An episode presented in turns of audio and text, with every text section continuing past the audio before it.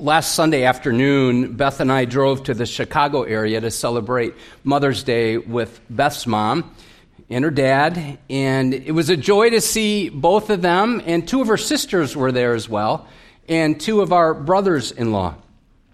Well, after visiting for a bit, our brother-in-law, Mark, shared how disappointed and frustrated and even angry he is about what is happening at the Christian college he graduated from. Mark has been financially supporting this school for over forty years because it had such an impact on his life. You see, he went to this Christian school as a brand new believer, and God used that school to help equip him in his faith, and he has walked with Christ ever since. But with a grieving heart last Sunday afternoon, he shared with us that he's decided to discontinue his giving because the college has caved on biblical sexuality and gender issues. He's made several phone calls respectfully. He's written letters. He's talked to people in the upper areas of the administration, all to no avail. Well, I was sitting right next to Mark, and I told him, I said, Mark, I respect you because you are a convictional Christian. And this is what he kept saying. He said, Brian, this is a Christian college. This is a Christian college. Or so I thought. I gave him props for his resolution not to compromise. On Tuesday night of this week, at our deacon meeting, we discussed how important it is for us as a church to be convictional and not compromise. And here are some statements that some of the deacons shared. One deacon said this: self has now become the interpreter of truth. This person said there's no standard for right and wrong in our culture anymore. And then one guy said, we will not compromise or capitulate as a church. Amen. One of our deacons ended our discussion time with this phrase: we need to respond respectfully to those with different views to win them to Christ. Well, what an honor to serve with deacons and trustees and our pastoral team who have such a commitment to doctrinal clarity with a love for the gospel of Jesus Christ. So when we were finished talking and lamenting, we spent time praying for our church, for our community, for other churches, and our entire country. So that was Tuesday night. On Wednesday morning, I opened up my Bible. Many of you are following the Edgewood Bible reading plan. We make this available every month. We kind of re-up it every month. Uh, you can pick that up out in the lobby or get it on our mobile app or website. The reading for Wednesday was from the book of Ezekiel, chapter nine, verse four. And the Lord said to him, pass through the city, through Jerusalem, and put a mark on the foreheads of the men who sigh and groan. What are they sighing and groaning over? All the abominations that are committed in it. God marks those who sigh and groan over gross abominations. In contrast, in Isaiah chapter five, verse twenty, God pronounces woe upon those who redefine wickedness to make it somehow palatable. Listen, you don't want God pronouncing woe on you, do you? This is what he says, Word of God, woe to those who call evil good and good evil, who put darkness for light and light for darkness, who put bitter for sweet and sweet for bitter. Some time ago, I tried to capture our societal situation in one sentence. I've shared this before, but after the last couple weeks, I've added something at the end. That which is an abomination used to lead to lamentation, but is now a celebration because the unthinkable has become unquestionable. And those who question are now canceled. Friends, we're continuing in our series called Re, and last weekend we focused on the importance of rededication. We made this point, regardless of your role, make sure you've rededicated yourself to God's redemptive purposes. I'm reminded of something Doctor George Sweeting said a lot when he was president of Moody Bible Institute. He would say this phrase, the Christian life is a series of new beginnings. Perhaps you're here today and you've, you've not been living like you know you should. Well, today can be a day of rededication for you. Our topic today is resolve. Resolve means to decide firmly on a course of action. It's an earnest determination to do something. In the Bible, resolve comes from an inner conviction that a certain way to go is the right way to go. We see this in Acts chapter eleven, verse twenty-three. When he, that's Paul, came and saw the grace of God, he was glad. So he's visiting believers, and he exhorted them all to remain faithful to the Lord. I love this next phrase, with steadfast purpose. He's telling these believers, keep going, be steadfast, have a firm resolve in your heart. Now, here's some biblical examples. There are many, but here's some men and women who lived out their convictions without compromise. Joseph, who's alone with a woman who wants to sleep with him, said this, "How then can I do this great wickedness and sin against God?" And then he got out of there. Joshua, when faced with whether his family would serve the Lord, he's looking around and people are serving idols. They're bowing to idols. This is what Joshua says. This is what's going to go on in my house. But as for me and my house, we will serve the Lord. Oh, for convictional dads today who would say this about their family. Family, this is where we're going. We are going to serve the Lord. For grandfathers to, to import that and impart that upon the next generation. Or how about Esther? She's faced with fear. You see, Esther was Jewish, but she hadn't told anybody. And the king had signed an edict to exterminate all the Jews. Mordecai appeals to her, and she's not sure if she wants to go before the king because, well, that could end badly. And then she says these words, "Then I will go to the king, though it is against the law. And if I perish, I perish." That's a convictional woman. Or how about Ruth, when faced with whether to care for a family member? "Do not urge me to leave you or to return from following you. For where you go, I will go. And where you lodge, I will lodge. Your people shall be my people, and your God, my God. Where you die, I will die, and there will I be buried. May the Lord do so to me, and more also, if anything but death parts me from you." Here's our main idea today. Resolve to live convictionally without compromise.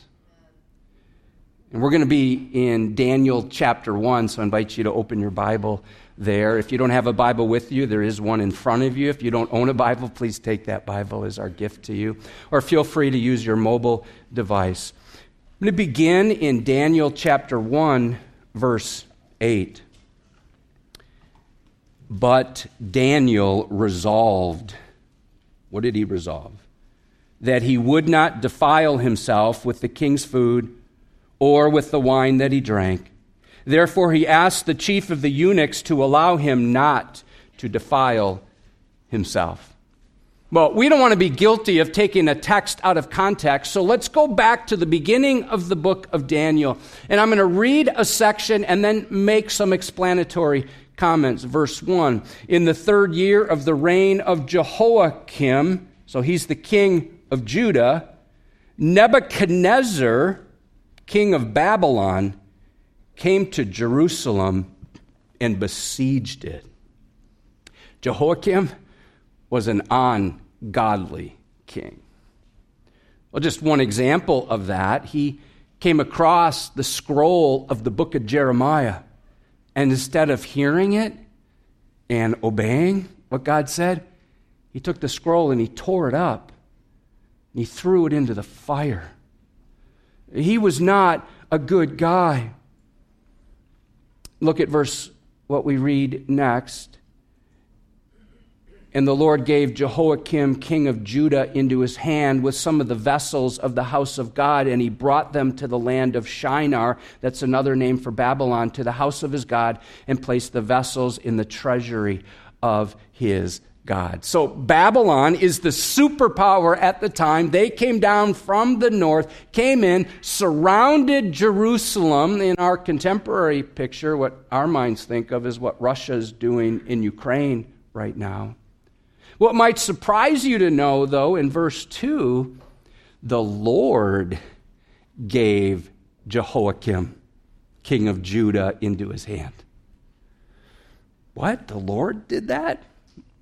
Well, yeah, God gave them to this evil country because of their evil deeds. God had warned them countless times, turn from your idols, repent, come back to me. If you don't, judgment is coming. We go all the way back to the book of Deuteronomy. The Lord will bring a nation against you from far away, from the end of the earth, swooping down like the eagle, a nation whose language you do not understand. So Nebuchadnezzar took some of the holy items from the temple and placed them in front of his false idols. Now that was symbolic. He's showing these defeated people that his God was stronger, and it signified that they had to submit to him. Look at verses three and four. Then the king commanded Ashpenaz, his chief eunuch, to bring some of the people of Israel, both of the royal family and of the nobility, youths without blemish, of good appearance and skillful in all wisdom, endowed with knowledge and understanding, learning, and competent to stand in the king's palace and to teach them the literature and language of the Chaldeans. So these youths were teenagers, perhaps as young as fourteen years old. They were ruggedly handsome, skilled in wisdom, extremely smart, committed to study, and they had poise to stand before the king. Proverbs twenty-two twenty-nine, do you see a man skillful in his work? He will stand before the king. Now, these teens were taught the literature and language of the Chaldeans. When you see Chaldeans, that's a reference to the inhabitants of Babylon. Here's the plan. The plan was to assimilate these young Jewish guys into the culture, into the pagan culture of the Babylonians. The king assigned them a daily portion, verse five, of the food that the king ate and of the wine that he drank. They were to be educated for three years. And at the end of that time, they were to stand before the king. So there, they were to eat and drink the same thing the king did. And their curriculum would take three years to complete at the University of Babylon, after which they'd be brought before the king. Now, Nebuchadnezzar knew, much like Hitler knew, the first thing he needed to do was win the minds and the hearts of young people. And among those, we read verses six and seven, were Daniel, Hananiah, Mishael, and Azariah of the tribe of Judah. The chief of the eunuchs gave them names. Daniel he called Belteshazzar, Hananiah he called Shadrach, Mishael he called Meshach, Azariah he called Abednego. Some of you want to break out into song at this point. But would you know, these four teens are from the royal line of Judah.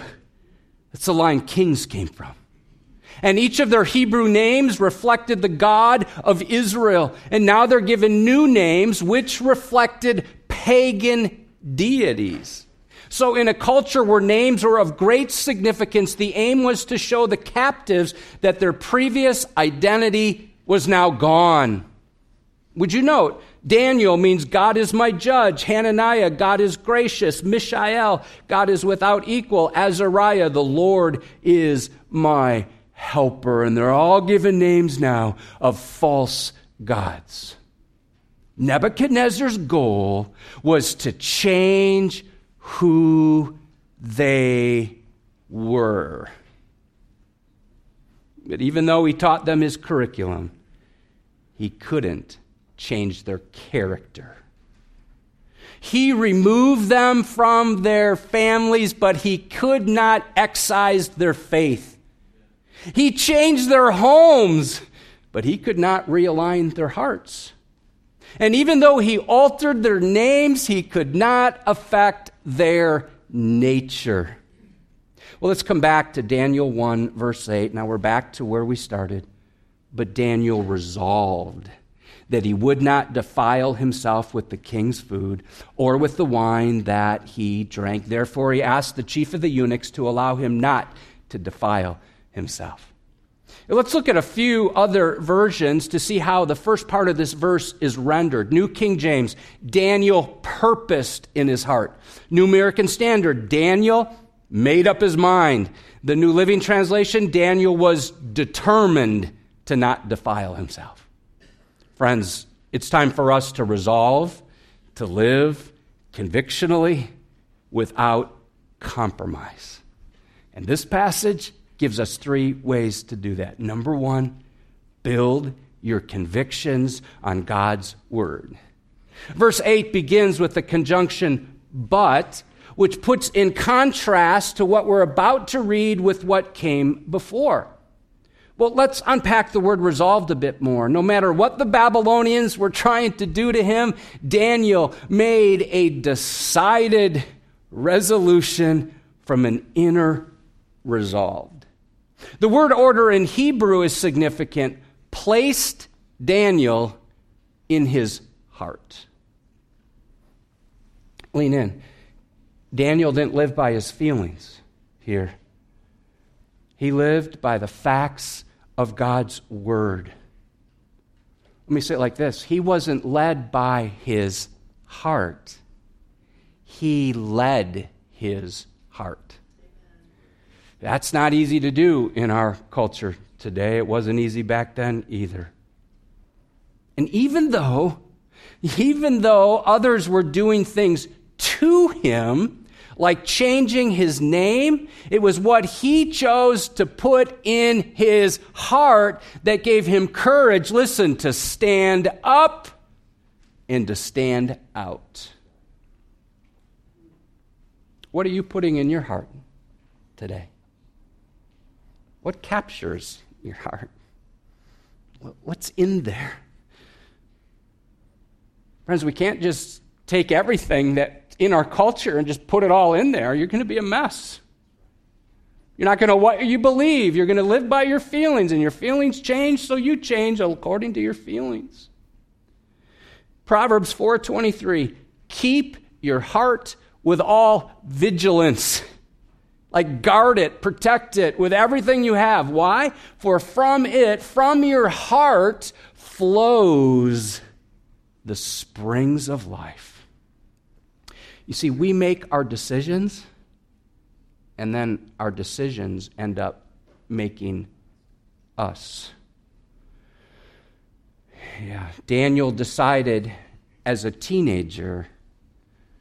And that decision affected the next sixty years of his life. Charles Spurgeon said it like this, Daniel gave his whole self to a certain definite purpose which he deliberately formed. Mark this, Daniel resolved ahead of time not to defile himself. The word defile means to pollute, to stain, to make impure. Interesting. Would you notice that Daniel didn't take a stand on everything? He didn't resist when he was deported to Babylon. He didn't push back when they made him attend their schools. He didn't even complain when they changed his name. But when he was offered the king's food and drink, his convictions sounded an alarm. Why was that? Because to eat this food and drink that drink would violate biblical convictions. Daniel's decision came from the depth of his soul, and it was directed by Scripture itself. Now, this is foreign for most of us because we don't think about that. We eat what we like, we avoid what we don't like. That's not what Daniel's doing here. He's like, I cannot eat that food. Well, let's Let's get into what Daniel was thinking here. According to Leviticus seven twenty-one, the Jews were forbidden to eat unclean animals. If anyone touches an unclean thing and he eats some flesh from the sacrifice, that person shall be cut off from his people. Well, secondly, this food that the king was offering to Daniel was first offered to Babylonian gods. Some of the wine was ritually poured out as a libation. Isn't it interesting that alcohol is called a libation? Isn't it also interesting that alcohol is called spirits? Anyway, he pours out the alcohol as a libation, as an offering, as a way to please a God, a God with a small g. Daniel's like, I'm not doing that. I'm not going to be part of that. Exodus thirty-four fifteen, lest you make a covenant with the inhabitants of the land, and when they whore after their gods and sacrifice to their gods, and you are invited, you eat of this sacrifice. Thirdly, the Babylonians were known to imbibe with wine, drinking wine with very strong alcohol content. And Daniel knew that getting drunk is a sin. Proverbs twenty, verse one, wine, a mocker, strong drink, a brawler. And whoever is led astray by it is not wise. There's a fourth thing that may be going through Daniel's mind, and this may be the most significant. These meals often became pagan parties where the real issue was one of worship. And so to eat with someone was to approve of their lifestyle and worldview. Daniel was not about to sanction idolatry because he had resolved to not break the first commandment. Exodus twenty, verse three, you shall have no other gods before me. So his decision was ultimately about his allegiance to God and his conviction to worship God alone. Now, it was no small thing to refuse the king's food. It's the best food in the land. It could be perceived as an insult to the king to decline it. Daniel's in a very precarious situation. I mean, many fellow Israelites had been slaughtered.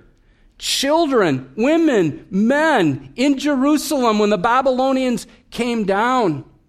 Others who were brought back as exiles were enslaved. Daniel's got a pretty good position here. Daniel could have just gone along to get along. I'm just not going to make waves here. I think of Moses. He's faced with a similar situation. He's raised in an Egyptian palace. But his resolve was based on his biblical conviction. Listen to Hebrews eleven twenty-five, choosing rather to be mistreated with the people of God. So Moses in the palace says, uh, I'm actually an Israelite and I identify with them. They were the enemies of the Egyptians. And he says, I'm rather choose to be mistreated than to enjoy the, feeding, the fleeting pleasures of sin. Friends, there's at least two extremes that you and I must avoid. Some Christians today don't stand up for anything. They're like chameleon Christians. Whoever they're around, that's what they do. And and maybe maybe the Spirit's convicting you right there. Student, maybe your friends don't even know you're a Christ follower because you, you're not living that way. Or maybe in the workplace. Maybe in your family. Maybe in your neighborhood. You're just kind of blending into the culture. That's one extreme. The other extreme, some Christians take very strong positions on everything, and they communicate those positions loudly to those around them, sometimes confusing preferences with biblical convictions. Now, I appreciate the insight of James Davison Hunter. He wrote a book called Culture Wars. Here's a paraphrase. What divides us as a culture is not so much our views on abortion and homosexuality and gender. The real issue is our view of truth. See, many today believe truth is relative, meaning, well, meaning there are absolutely no absolutes. They can be absolute about their belief that there are no absolutes, which doesn't make sense. Logically, I thought you said there's no absolutes. Here's the common mantra today. You do you. You just, you do you, I'll do me. Hey, if you're up into that, that's fine. Who am I to say anything? Friends, it's time for the American church. It's time for Edgewood, it's time for you and I individually to resolve to live convictionally without compromise. Now, let me give you some biblical convictions that come to mind.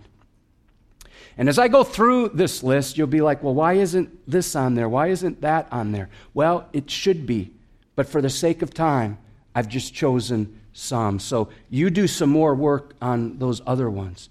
But number one, you must start here. The Bible is the absolute authority because it is God's all-sufficient word to us. Second Timothy three, Isaiah forty, Psalm nineteen, Second Peter one. God has put everything we need to know in the Bible. So when faced with any issue, any situation, anything that's blowing up your news feed, anything that your friends are all up in, and you're or you're just simply and humbly trying to figure out, what do I believe about this? How do what do I do? Here's the question. What does the Bible say? What does the Bible say about this topic? I'm afraid some of us say things like this. I, I, I know what the Bible says. But, listen, if you ever hear yourself add the but at the end of that, an alarm should go off. Well, I know what the Bible says, but I just want to have fun. I, I love her. I love him. I just, I just want to do this. Nobody will know. No, here's what we should say. I know what the Bible says, therefore, I will or I will not do that. Number two, God created the world out of nothing, all for his glory and for our good. Genesis chapter one, Isaiah forty-two, Psalm one twenty-one. Friends, we are not the product of evolution. Number three, God created us male and female from the time we are in, were in the womb, and therefore it is wrong to attempt to change our gender. Amen. Number four, marriage is a covenant relationship between one man and one woman for life. Genesis two, Matthew nineteen, and many others. Listen, any sex outside of marriage, including the practice of homosexuality, is a sin. And marriage between members of the same sex is wrong. And Christians are not to become unequally yoked with unbelievers. God said what marriage is. Number five, life begins at conception. Amen. And every baby in the womb is made in the image of God. And the preborn have dignity, and they have worth, and they have value, and they must therefore be protected. Genesis one, Jeremiah one, Psalm one thirty-nine, Proverbs twenty-four, many others. So let me say this. We hear a lot today about human rights and justice. Let me just say this, and I'll say it strongly. Without a doubt, abortion is the ultimate justice and human rights issue. As today, you and I are called to stand up for those who can't even speak for themselves. sixty million babies died through abortion since nineteen seventy-three. This summer, our, uh, but before I say that, let, let me just say this. We're doing the Baby Bottle Project, and I just want to add this. Um, you'll hear like, oh, those who believe in, in the, that the preborn matter and those who are standing up for life, they don't care about women and they don't care about families. They're just all about the baby in the womb. Listen, every pregnancy resource center I know offers post-abortion groups. They offer support for families, f- classes for dads, free diapers. In fact, there's free diaper giveaway uh, going on at both of the centers in our community. Here, here as a church, we're celebrating and promoting Vacation Bible School Super Summer Slam. The theme for that is the sanctity of human life. Now, Be- because, because this is such a hot button issue, I want to give you a resource. And, and the best way I could think how to get that resource to you is we posted a link on our Sermon Extras tab. You can get to that on our website under resources or on our free mobile app. You can get to it there. We posted a number of resources for this weekend. It's a podcast called Answering the Top Six Objections to the Pro-Life Argument. It's by Lisa Childers and Scott Klusendorf. And number six, so you got to begin with the Bible, and certainly you got to end or make sure this one is there. Jesus is the only way to salvation. John fourteen, Acts four, John eight, First Timothy two. We believe the scriptures alone teach that we are saved by grace alone, through faith alone, in Christ alone, for the glory of God alone. Biblical convictions then are the doctrines that come right from Scripture. And they are true throughout the centuries. But there's also an important step that we need to take individually, and that's develop our personal convictions. A personal conviction is based upon scriptural truth, and it applies to an individual believer's life. I like how Betsy Corning puts it. Personal convictions never replace or contradict biblical convictions, but they are a further individualized application of biblical convictions. Now, the list that I put down is certainly not exhaustive, but perhaps it'll get you thinking, because it's important to resolve what you believe. Here's some examples. How about boundaries in dating? How about the pursuit of purity? Uh, Job thirty-one one, I've made a covenant with my eyes. How then could I gaze at a virgin? Another convictional area would be schooling choices for your children. Or how about this? Alcohol use. Or how about music and media choices? Many Christians say, don't even think about what they listen to, what they're putting in their head and in their heart, but we should. And then finally, the use of money. Now, as you develop your personal convictions, here's a, a passage to ponder. All things, First Corinthians ten, are lawful, but not all things are helpful. All things are lawful, but not all things build up.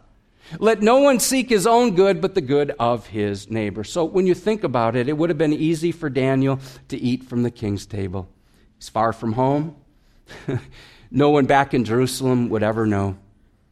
Almost everyone else around him was eating it. He could have eaten it with his fingers crossed, maybe. He didn't do that. Listen, You can always find an excuse when you don't want to do what is right. If you don't want to do what's right, our minds are, are something. We'll come up with an excuse. We'll justify it. God wants me to be happy. God, you know, we just, just do it. Friends, resolve to live convictionally without compromise. Number two, behave respectfully toward others. Daniel was determined to not eat the king's diet, so he made an, a winsome appeal. I'm in the second half of verse eight. Therefore, he asked the chief of the eunuchs to allow him not to defile himself. Notice Daniel was tactful in requesting a waiver. The word ask has the idea of seeking or requesting. There's no indication he was rude or angry or pushy. Now, that's hard in our culture today. I came across this meme on Facebook. A secular person says, I want to do X. The Christian says, you're free to do it. The secular person says, but you think X is wrong. Christian, yes. Secular person, because you want to control me. No, you're free to do whatever you wish. But I want to do X. You're free to do it. The secular person, but I want you to say that X is good. Christian says, I can't say that. And the response, why are you such a hateful, intolerant bigot? Friend, there is so much anger in our culture today. Here's the temptation. The temptation for us is to respond in the same way, at the same volume at which people are coming at us. And sadly, many Christians are doing that exact thing on social media. One author and seminary professor put this tweet out on Wednesday. Nah, brah, we're done with this no bold clarity, just quiet winsomeness, so the God-hating elites like us stuff. We hereby declare that era over, all caps, dead, buried. Welcome to the age of bold witness and no fear. Bring matches. What? Bring matches. Now, I would think this brother would be aware of First Peter three fifteen, but in your hearts, honor Christ the Lord is holy, always being prepared. We need to be prepared. Make a defense to anyone who asks for a reason for the hope that is in you, yet do it with what? Gentleness and respect. Or Colossians chapter four, walk in wisdom toward outsiders, making the best use of the time. Let your speech always be gracious, seasoned with salt, so that you may know how you ought to answer each person. Listen, taking a stand doesn't mean we become arrogant, that we become proud or condescending. Write this down. There are wrong ways to be right. I turn to Spurgeon again. Firmness of purpose should be adorned with gentleness of manner in carrying it out. Friends, Jesus was not always politically correct, but he was always perfectly correct. And you and I must settle whether we're going to follow what the Scripture says or what society says. We will not compromise by caving to culture, nor will we clobber sinners. So let's be like Jesus, who was full of grace and truth. Resolve to live convictionally without compromise. Number three, believe that God will make a way. Look at verse nine. And God gave Daniel favor and compassion in the sight of the chief of the eunuchs. Some translations say, now God. It's like when Daniel stood up, God showed up. Note this happened after Daniel resolved what he would not do. Often we don't experience God's blessing until after we boldly base our convictions on God's word. The word favor means loving kindness. Compassion refers to tender empathy. That's incredible, because this member of the cabinet, who's part of the upper echelons of Babylonian leadership, the Babylonians were known to be barbaric. His instinct would be to exterminate the Israelites. Makes me think of Proverbs sixteen seven. When a man's ways please the Lord, he makes even his enemies to be at peace with him. Joseph experienced something similar. Remember, he's with the chief jailer, Genesis thirty-nine. But the Lord was with Joseph and showed him steadfast love and gave him favor in the sight of the keeper of the prison. God promises to honor those who honor him. First Samuel two twenty, for those who honor me, I will honor, and those who despise me will be high, will, shall be lightly esteemed. These young men had made up their minds to live for the Lord, and nothing was going to turn them away from their convictions. In chapter three, they refused to bow down to the golden image, and before being thrown into the fiery furnace, they said these words, "Our God, whom we serve, is able to deliver us from the burning fiery furnace, and he will deliver us out of your hand, O king. But if not, if God chooses not to, be it known to you, O king, we will not serve your gods or worship the golden image that you have set up." In Daniel chapter six, Daniel is now more than eighty years old, and he risked death in the lion's den rather than compromise his prayer life. The book of Daniel, fascinating reading. It's filled with miracles and drama, but the crucial event in Daniel's life was not the miraculous. It was the simple decision not to cross the line and eat the king's food. And sometimes the reward comes quickly. Often it takes much longer. And in many cases, our reward doesn't come until we are in heaven. Resolve to live convictionally without compromise. Some time ago, I read a very convicting post. Here's the title, How to Ruin Your Life in Your twenties. And I don't have time to flesh it out, so I'm just going to hit some highlights. You can get this on sermon extras as well. Here's, if you want to ruin your life, do whatever you want, live outside your means, feed an addiction, run with fools, believe this life is all about you, live for immediate gratification, and avoid accountability. Let's summarize. Build your convictions on God's word. Number two, believe or behave respectfully toward others. And finally, believe God will make a way. Your resolve today will shape who you become tomorrow. I close with three action steps. Cultivate your convictions ahead of time. Number two, expect incessant opposition. It's only going to get worse from our ungodly world. Our culture will continually try to reprogram us in different ways of believing and behaving. Second Timothy three, while evil people and imposters will go from, listen, from bad to worse, deceiving and being deceived. And number three, draw a line in your soul.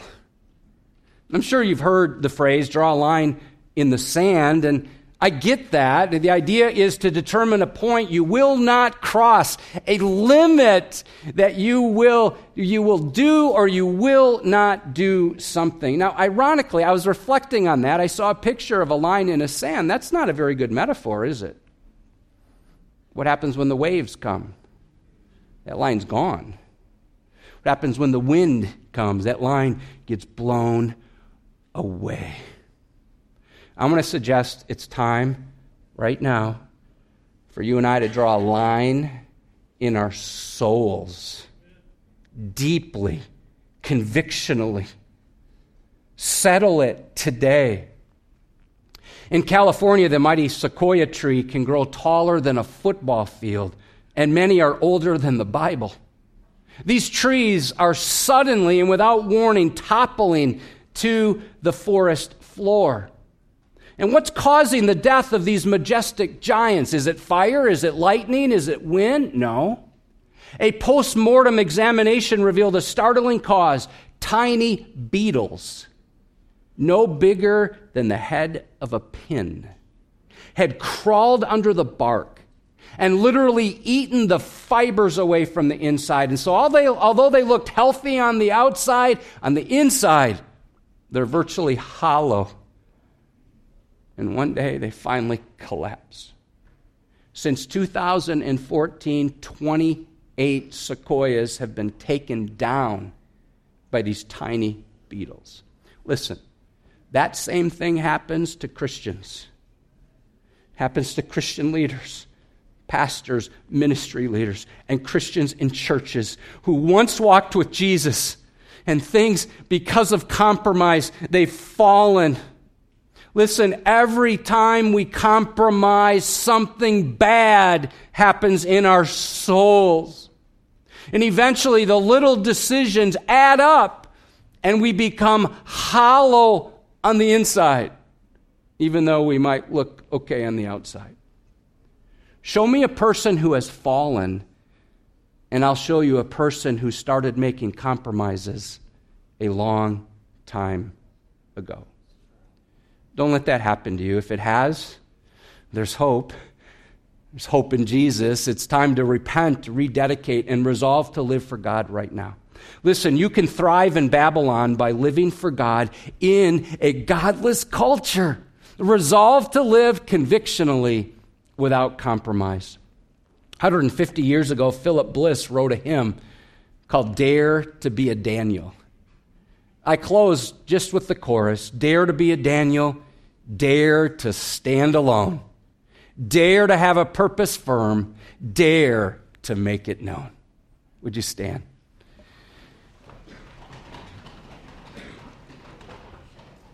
God, we're standing because uh, we're getting ready to be dismissed, but we're standing before you.